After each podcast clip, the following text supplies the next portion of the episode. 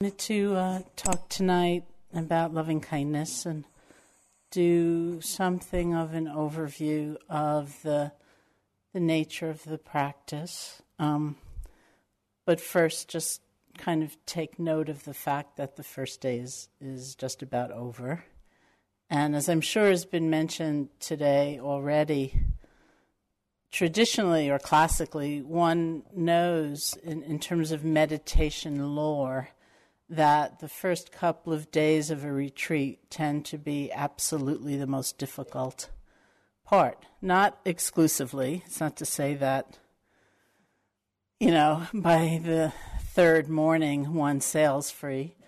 Um, there can be challenges and difficulties, but that, that beginning period, this beginning period, which involves so much adjustment to lack of sensory stimulation, to slowing down, to it's a little like culture shock, really, you know. And and uh, after a while, it's like your whole system kind of unwinds and uh, relaxes, and that incredibly wild careening one tends to go through in the first couple of days between sleepiness and restlessness tends to settle down.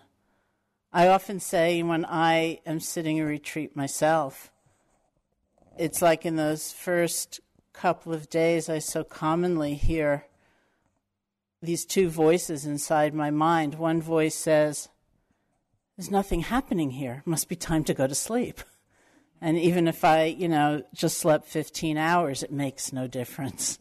I come into the hall, I sit down to meditate, gone. Or the other voice says, there's nothing happening here. Let's make something happen. And just huge torrent of thinking and planning and replanning and replanning the very same event and, and so on. Just, you know, this kind of crazy restlessness takes over and it fills the space, which is exactly what I want, or so I think. But over time, uh, the kind of intense waves of sleepiness and restlessness will calm down as one's system adjusts. So, as with all things here, it's not the experience so much that is the problem, but our relationship to the experience. And so, the thing to really beware of is utterly believing the thought which says, oh no, seven more days, exactly like this as though we're never going to change, as though we knew. You know, so that actually is, is quite fascinating to see those habits of mind where we take an experience, especially a difficult experience, in the moment and project it into a seemingly unchanging future. And we craft an entire self image around it. I am the one. Everyone else in the room is quiet they're in bliss. They're not thinking. If they were thinking, they would be beautiful thoughts. I'm the only one who's having these stupid thoughts. And, you know, there's so many things we do on top of an experience. And so sometimes what we say is in meditation practice, what we're doing is we're looking for the add ons. It's like the original, you could say pure experience, physical, emotional, can be difficult enough. But on top of that, we add on, this is how it's going to feel tomorrow. We add on, oh, this means this about me, and it's unalterable, and so on. So, what we're letting go of, what we're peeling away, really are these add ons, these superstructures that we have created that can cause us so much difficulty.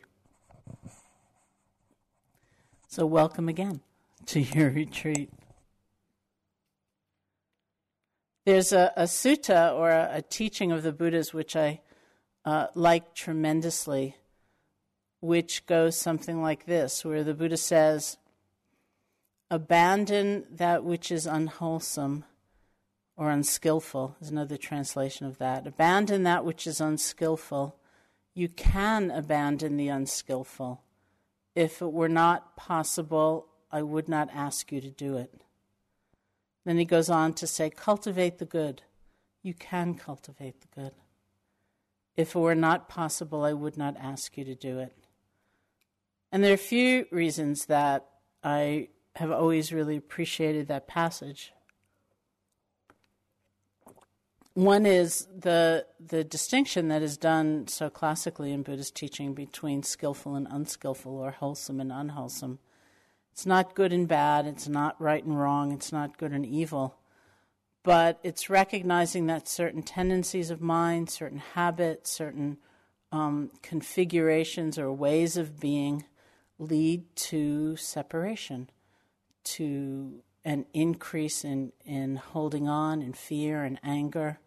They lead to a, a kind of sense of limitation, of being thwarted, of futility, of despair.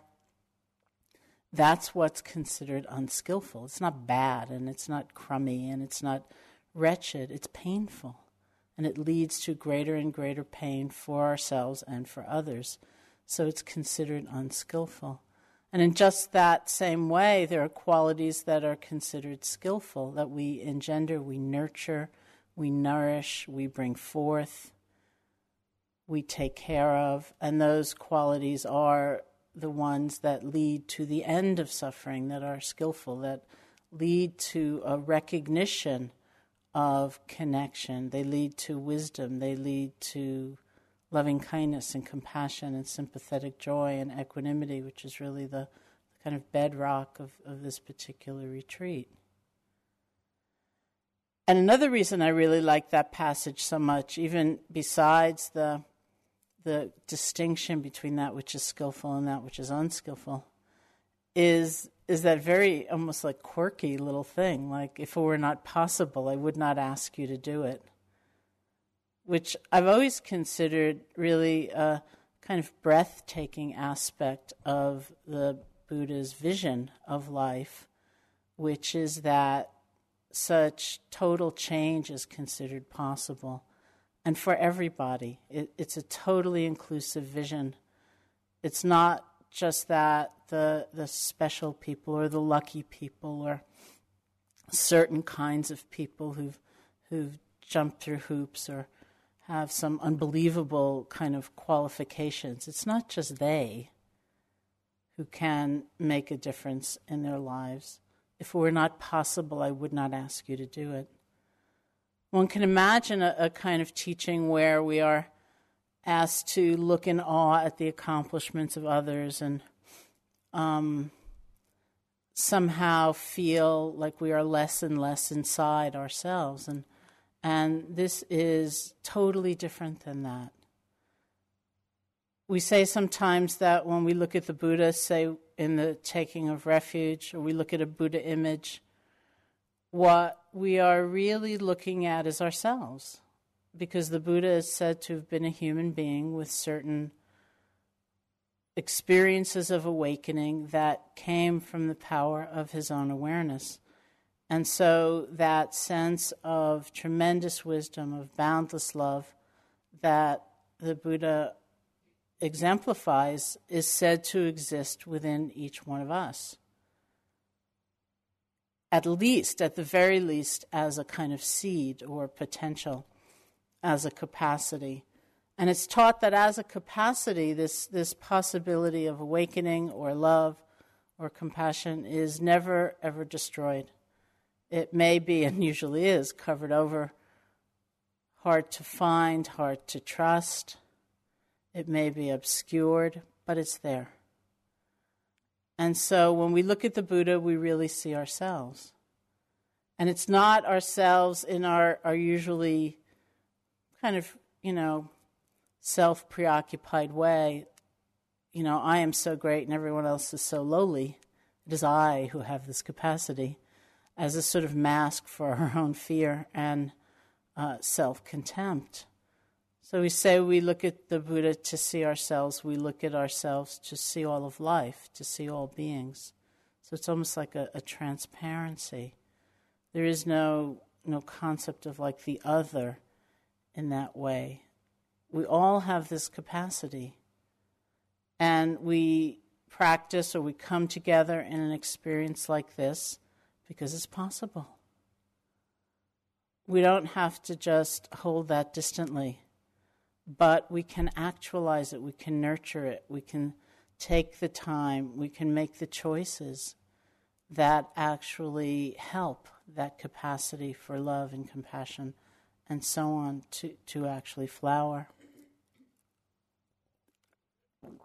You know, this is in very sharp contrast to how we normally view ourselves, isn't it? I think um, there's this this story I tell sometimes that I wrote about somewhere about um, this time I went uh, with some friends to do a retreat. Someone had rented a house for us, and someone uh, had left in the bedroom I was moving into. On the desk, they'd left a cartoon from the Peanuts comic strip. And in the, the first frame of the cartoon, Lucy is talking to Charlie Brown, and she says, You know, Charlie Brown, what your problem is? The problem with you is that you're you. And then poor Charlie Brown looks at her and says, Well, what in the world can I do about that? then in the third and, and final frame, Lucy looks at him and says, I don't pretend to be able to give advice, I merely point out the problem. And somehow, whenever I was doing walking meditation by that desk, my eye would fall on that line. The problem with you is that you're you. Because for so many years of my life, that Lucy voice, as I now call her, was so dominant. If you really knew who you were, it would be a pretty sad story, Charlie Brown. It would be better not to look. It would be so discouraging, so unpleasant. It would be really bad news. So the Buddha's narrative is is so much the opposite of that. If you really knew who you were, it'd be pretty fantastic. Underneath the habits and the fears and the uh, kind of repetitive voices that arise and then pass away in, in different circumstances, in different conditions. If it were not possible, I would not ask you to do it.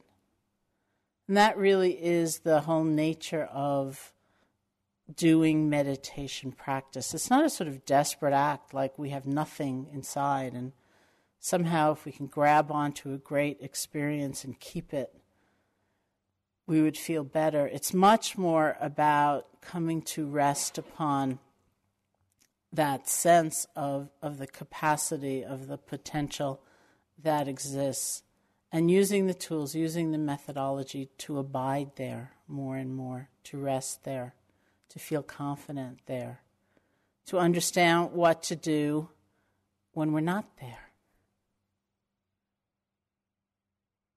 There's so much about meditation practice of all kinds that's really about the return. How to come back, how to renew, how to begin again, how to start over.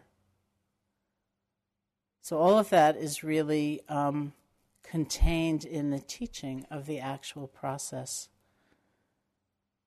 So, the four qualities that are usually talked about together, which really are, along with mindfulness, forming the, the theme of this retreat, are together those four known as the four Brahma Viharas.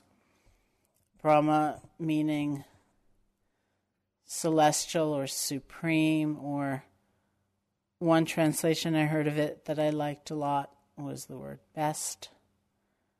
Vihara meaning dwelling or abiding or home.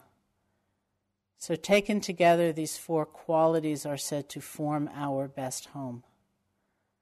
And like any home, we may not be there all the time. We certainly might leave.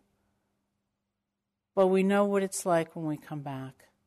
That should be the place where we have the least pretense, where we feel most natural, most real, most authentic.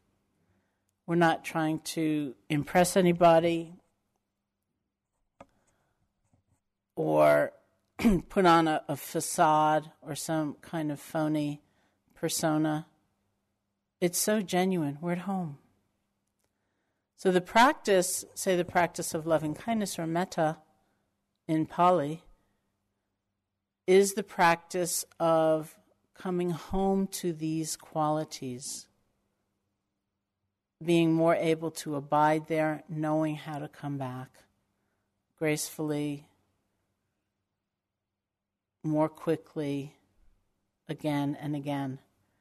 Metta, um, which of course you've all seen in the front of the building, is usually translated from the Pali, the language of the original Buddhist text, as loving kindness.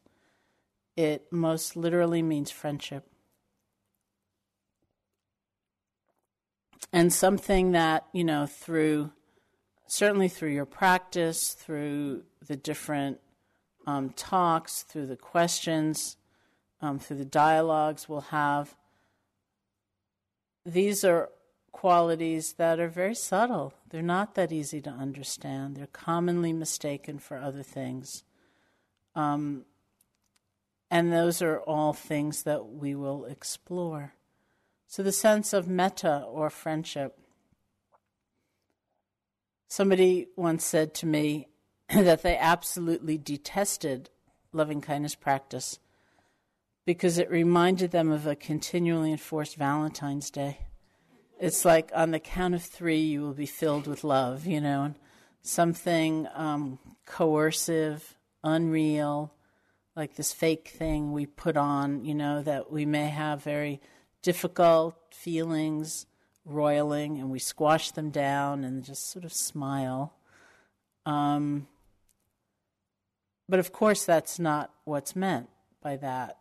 Love or loving kindness uh, is considered to be a tremendous power, a, a tremendous strength, and something that is really not caught in our usual emphasis either on a sense of self and other, us and them, division, separation, alienation, exclusion, or in what we often do um, which is to have this kind of self preoccupation, not because we think we're so great, you know, or so wondrous, um, but in, in a kind of desperate measure to somehow bolster our, our sense of who we are. It's not easy to understand the nature of love or loving kindness or kindness for that matter it's often the case that something like kindness is considered really a, a pretty much a secondary virtue, if that. You know, where you have the sense, well, if you can't be brilliant and you can't be courageous and you can't be brilliant and you can't be wonderful and you know, you can't be exciting and you can't be funny, well, be kind, you know. It's like you got to try something, you know. It's like so nothing. And really, in many ways, that's how we're taught, you know, but our life experience is very different than that, where we may reflect back on people who've influenced us a lot or helped us a lot or been on our side or encouraged us, and their kindness is immense for us. Or times when we've extended kindness to to someone else and the, the joy that actually comes in that reflection. It's a quality that has a, a depth and a power so much beyond how we ordinarily can think of it. And so this exploration is really, it's not always easy. You know, there are a lot of challenging notions that we hold about ourselves, about what we're capable of, about what strength is, about what we're used to, what we're accustomed to, our willingness to be different than that. You know, not too long ago, I was um, I was sitting on a train in New York State, going back into uh, New York City, and I happened to be sitting on one side. Um, on my left was a woman having a fairly loud conversation on a cell phone and on my right was a man getting increasingly agitated at the volume of her call. And she was kind of going on, and he was wiggling and squirming and muttering, and I knew he was going to blow. You know, he was just going to like lose his temper. And sure enough, you know, at one point he just started screaming at the top of his lungs, You're making too much noise. And I was sitting there in between the two of them, and I looked at him and I thought, So are you. And what came into my mind is this quotation, usually attributed to Albert Einstein, where uh, he said, The significant problems that we face cannot be solved by the same level of thinking that created them. The significant problems that we face cannot be solved by the same level of thinking that created them. And I see loving kindness practice very much in that sense. As I, you know, talked about it last night, it's something bold to step out of the dynamic of, you know, that we're so used to and to dare to imagine what's it like when I use my attention in a different way toward myself, toward others, to be willing to take the risk to make the experiment. It's not holding a a kind of phony notion like I am going to be so goody goody and wondrous and I'm only going to smile and you know it's not like that.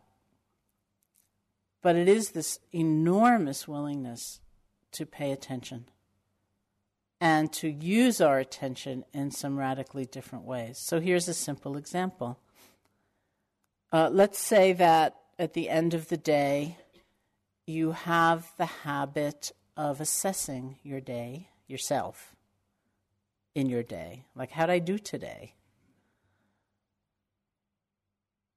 Many people would say that uh, they have a tendency toward almost a kind of fixation with the negative. So maybe you said something really stupid at this meeting at lunch. What do you remember at the end of the day? It's that really stupid thing you said at lunch. And you go over it and over it and over it. The 50 great things you also did that day, gone. Like they never were. So, loving kindness practice isn't a kind of self deception. It's not trying to lose discriminating awareness or intelligence. It's not like saying, Wasn't that remarkably witty? and wonderful that thing I said at lunch. Yeah, maybe it was really stupid, you know, and you acknowledge that and the pain of that. But can you open your attention to the other parts of the day? Can you see yourself not just as the stupid person who said that stupid thing and always will do stupid things? Can you actually recollect other things within you of the day in your life. To do that actually doesn't happen automatically. It takes a kind of effort. It's not an effort that's strained or bullying, you know, or um, coercive, as I said, or phony. But it's actually taking this quality of awareness which has habitually gotten fixated on the negative and opening. It's consciously moving your attention to the good within you. Most people don't like that. You know, it takes, really, what it takes is intention and willingness to say, wow, I'm going to take that risk. I'm so used to doing this one thing.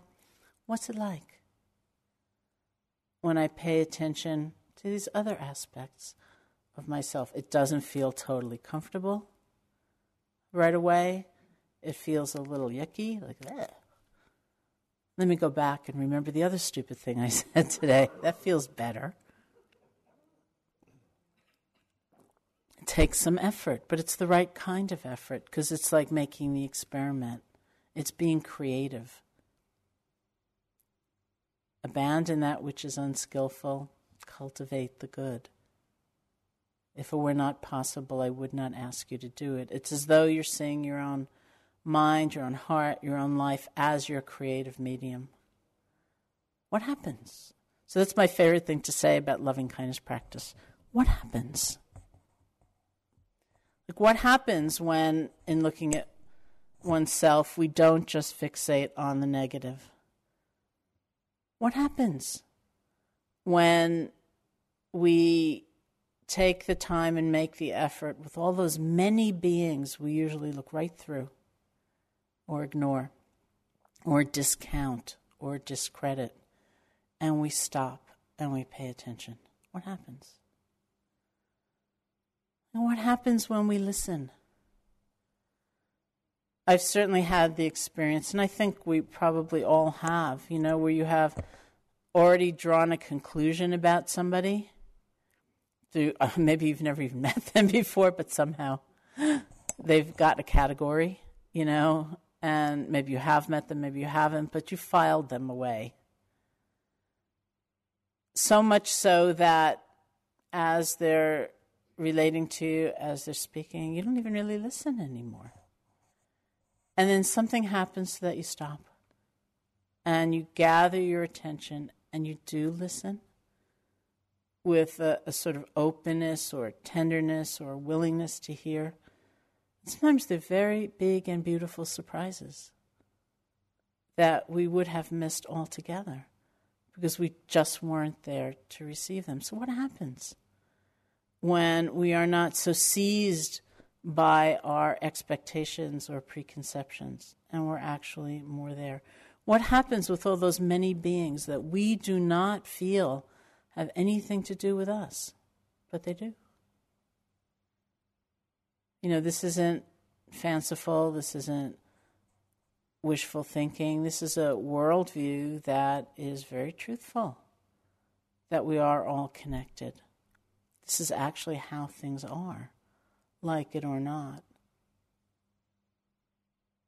And so I see loving kindness not so much as a, an emotional state or sentiment uh, or even a feeling, but a kind of sensibility it's a way of using awareness that's open, that's flexible, that's present, and that is wise. It has the wisdom of being able to see things as they actually are. It's more truthful in many ways than our normal um, kinds of reactive states. What happens when we stop? A kind of headlong rush to judgment or what happens when we look at all those we have somehow categorized as the other and have rejected in some way as though their lives have nothing to do with us? What happens? When we challenge those things, when we loosen the grip, of that when we pay attention in a different way. So that's kind of the exciting journey of loving kindness. I think it's a, a tremendous process of discovery.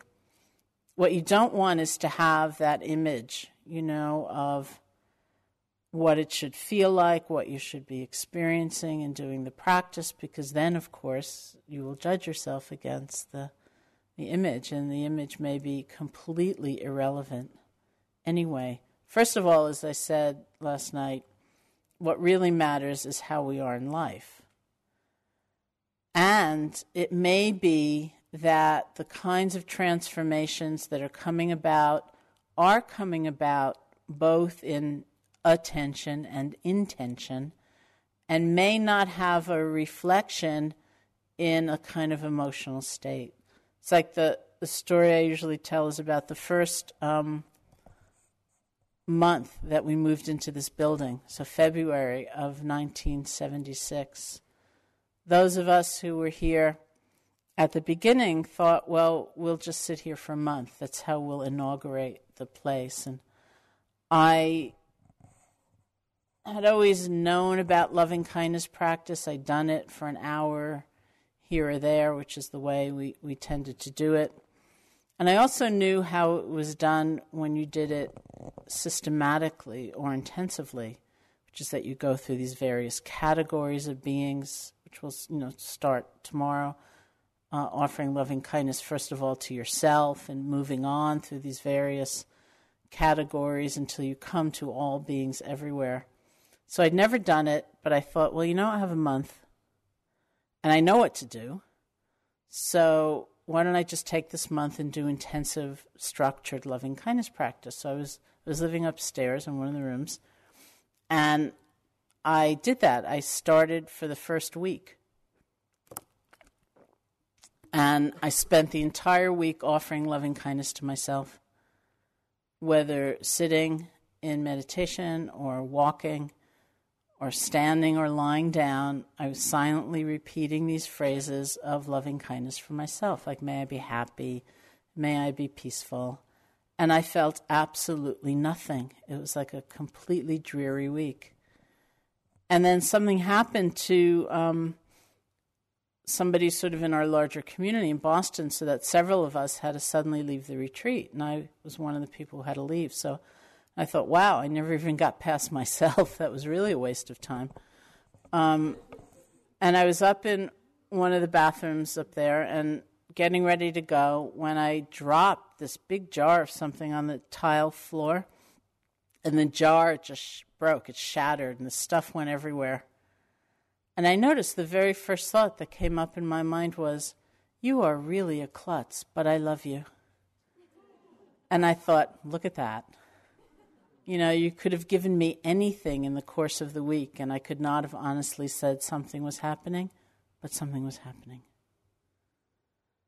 So it is somehow deeper and more subtle than a rush of feeling. Of course, we love that rush, it's great when it happens. But I wouldn't discount your practice if it doesn't happen. It doesn't mean it's gone wrong, you know? It's actually fine. I have put in many an hour of doing loving kindness practice without any feeling, only to look back to recognize that was really important. Something was happening.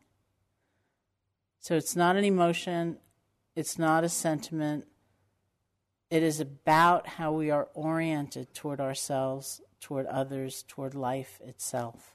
And that's a very profound level of change.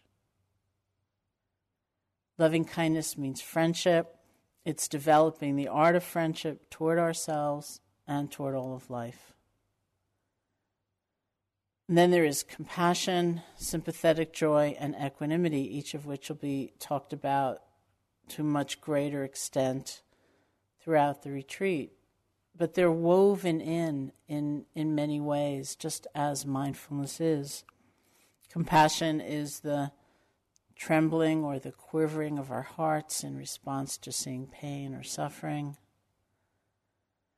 Sympathetic joy is the experience of joy or delight when we see someone else being happy rather than feeling so diminished by it or frightened by it, threatened by it, thinking somehow that happiness is a limited commodity in this world, and the more that someone else has, the less there's going to be for us. But rather realizing that someone else's happiness doesn't take away from our happiness, it actually is our happiness. It can enhance our, our own delight. And then equanimity, which means balance. It's, in many ways, equanimity is the articulation of wisdom. It's the kind of balance that comes from knowing deeply how things are. For example, knowing that we're not in control of the unfolding of events.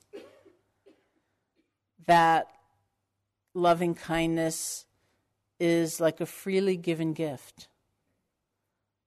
Otherwise, it becomes what uh, a friend of mine once called metta with an edge. Like, may you be happy by tonight in these ways. You know, I figured it out, and here's your list, and please improve, you know, and do it fast, and, and so on. That's really different than may you be happy.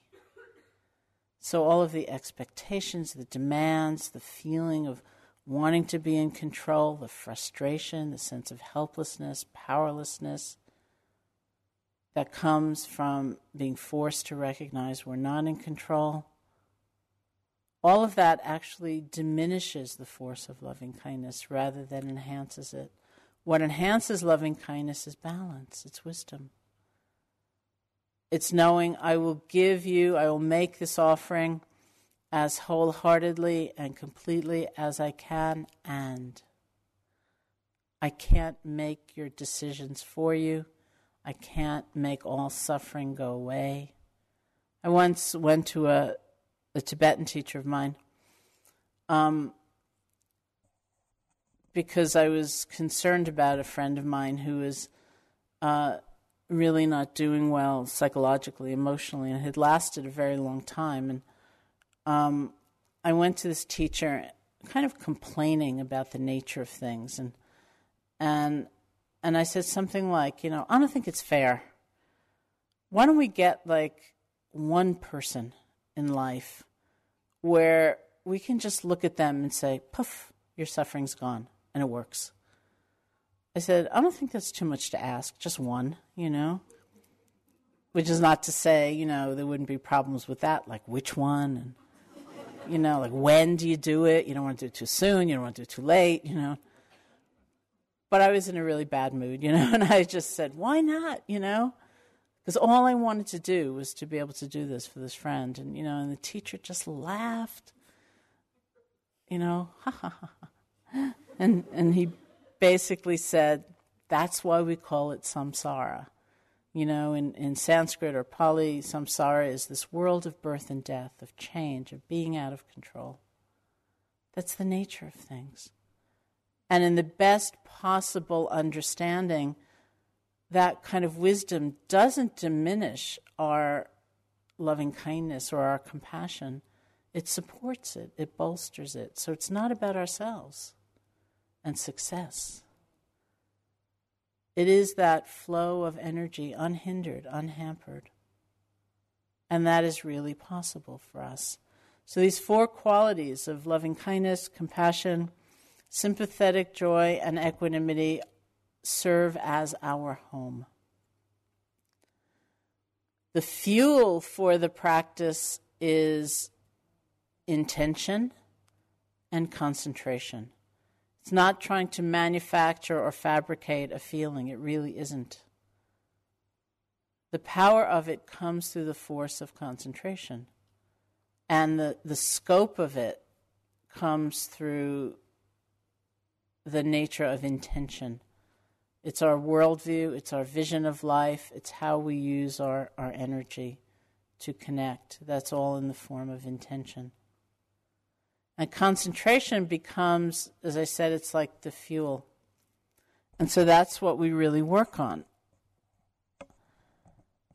You know, we can have that um, very fleeting, very temporal, very conditioned sense of connection and then it goes away because we get distracted or we become self absorbed or we forget. And what we're trying to do in terms of the practice is develop a kind of steadiness and a steadfastness so that we have a ground, we have a centeredness. It's not just a tiny little thought now and then, I may be happy. We need concentration, we need awareness, we need mindfulness of what takes us away. We need the skill to be able to let go of those things or to have a kind of gentleness around them. I'll tell you the second part of the um, Lucy Charlie Brown story. So I, I was invited to a yoga center one year to give a talk, and I decided that I would use that image of Lucy and Charlie Brown in the talk. And I had a yoga teacher there, um, hatha yoga teacher there, who was teaching in the morning. So I decided to take his class, and my own talk was supposed to be right after lunch. So in the course of doing the class, um, he said, I know there are a bunch of yoga teachers out here. Uh, he said, now we're going to do a back bend or a wheel pose, which, um, for those of you who are not familiar with it, you know, you lie on your back and you put your hands up by your ears, and somehow you get up into this bow, which I could never, ever, ever do. So he said, okay, now we're going to do wheel pose. And I thought, you're right, you know. And I lied down and I put my hands by my ears. I couldn't get up. And he came over to me and said, did you get up? And I said, no, I never get up. So he helped me up and felt really good, you know. And then I was thinking, gee, you know, he better hurry along because, you know, he's running a little late and it's almost lunchtime and I've got to get ready for my talk. And, you know, and then um, to my chagrin, he said, "No, we're going to do it again." I thought, "Oh, Jesus," you know. So I lied down. I put my hands by my ears, and just in that moment, he said, "I want you all to let go of all self-limiting ideas about yourself." And I laughed, and I went up into this perfect bow. And then the very next thought that came up in my mind was, "You're never going to be able to do this again." but because I sort of had that idea that I was going to use, I was going to talk about Lucy and Charlie Brown. I saw that thought come up in my mind. You're never going to be able to do this again. And I just said, chill out, Lucy. and that was it. You know, so there will be many, many, many times where we hear those kind of voices, or we get distracted, or we get lost, or we forget where our happiness actually resides something happens, and we need the skill to, first of all, be able to recognize it, and then to have. I really loved that moment, you know, like just chill out, Lucy. It wasn't like horrified. I'm like the worst person in the world. Here I am. I probably would have fallen flat, you know, if I'd done that, you know, or, oh no, I've got to get rid of this thought. This is so awful. I can't believe it came up. No one else thinks this kind of thing. It was such a beautiful moment of like, oh yeah, chill out. There's compassion there, there's ease of heart there, there's spaciousness there, but there's also seeing, yeah, that's what it was, yeah. Okay, there's that limiting voice. Chill out.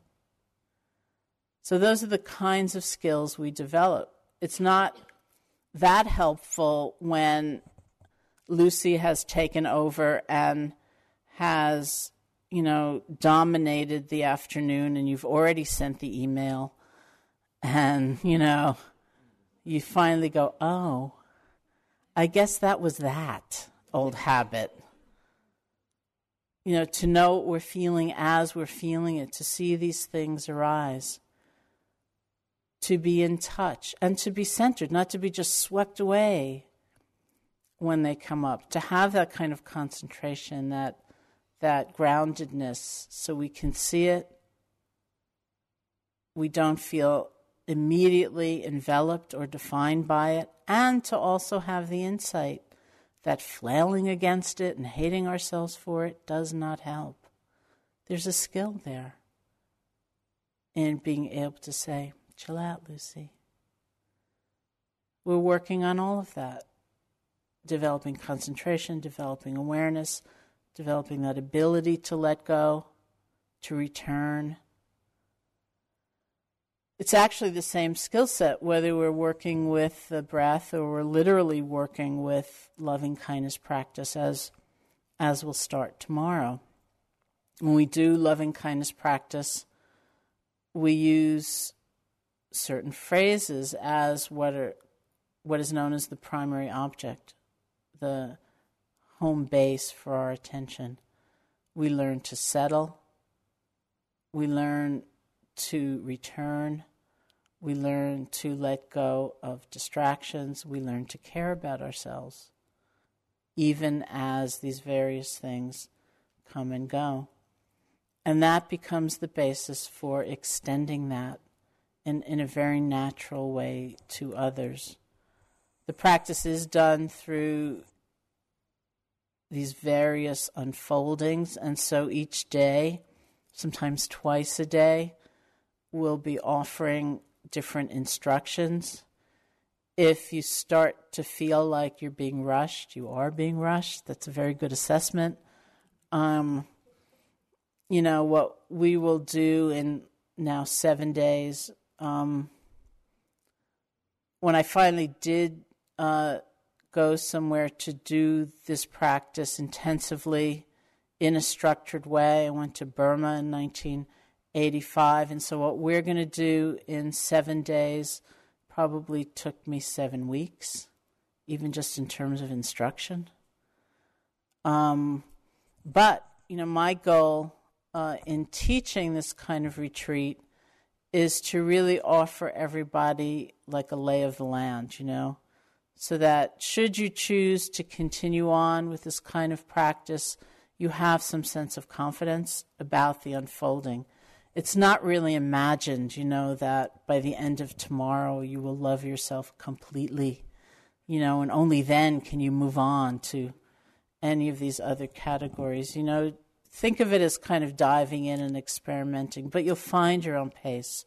You know, maybe that you go on to do the next instruction and then you go back because that seems right to you. And it's a practice that has a structure, it has an unfolding, and we try to follow it because the simplicity of it helps with the concentration, but it also is a practice of a lot of creativity and fun and experimentation, and you find your own way, and you know that um, is not. I don't say that out of a kind of solace, you know, for people who can't do the real thing. That is the real thing. Um, you know, there are lots of ways of experimenting and having fun and kind of seeing what works and, you know, doing it in different ways that is really important to to explore. So we'll do that as well. The practice begins, as I said, with the offering of loving kindness to oneself. We'll do sitting instruction, we'll do walking instruction. Um, at any time in the course of the retreat, if you, for whatever reason, feel like the right thing to do is to do a kind of mindfulness, as we did today, just sit and be with your breath or with sensations and movement, that's the right thing to do. Um, but we will also explore how to work with the kinds of difficulties that come up within the landscape of loving kindness. We start with ourselves, we move on to someone known as a benefactor that has helped us or inspired us. Maybe we've never met them, um, but they've inspired us. The texts say this is the one whom, when you think of them, you smile. If there's somebody like that in your life, um, we move on from there to friends, neutral person. That means somebody you don't strongly like or dislike. It may be somebody here that you have not formed a judgment of by three days from now. Um, or uh, very commonly, it's someone in your life who plays some role in your life. Um, checkout person in the supermarket, dry cleaner, the kind of person whom we tend not to notice, perhaps, um, very strongly. We work with difficult people uh, in our lives. We work with varying groups and ultimately with an extension of loving kindness to all beings everywhere, really a sense of the boundlessness of life. So that's sort of the, the map, you know, of of the practice. There are times when it's tremendously exhilarating and opening. There are lots of times when it's really boring. I can promise you. Um, there are times when you're sleepy. There are times when you're restless. There are times when you're angry. There are times when you're frightened. There are times when you feel just this tremendous compassion, um, whether toward yourself or toward others. It is always changing, and there is no part of it that's wrong or incorrect. Um, you don't have to struggle. You don't have to try to make anything happen. The best thing to do is to let it happen. I sometimes um, talk about what was, in some ways, I consider a great spiritual experience in my life when I was um, going to New York once, staying in a hotel. And I was going up in the elevator holding my very heavy suitcase in my arms when I had the brilliant thought put it down. The elevator will carry it. And very often we do things like that. It's not that, by and large, it's not that people make too little effort. It's more often too much or the wrong kind. You know, so let the elevator carry it. You just do the practice.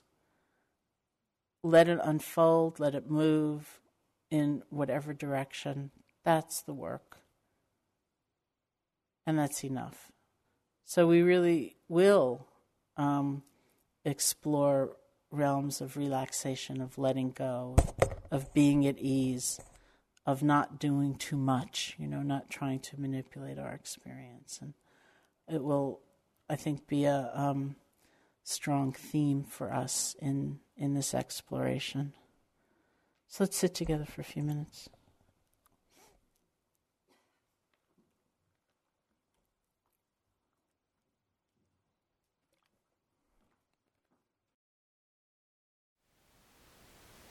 Thank you for listening. To learn how you can support the teachers and Dharma Seed, please visit dharma dharmaseed.org slash donate.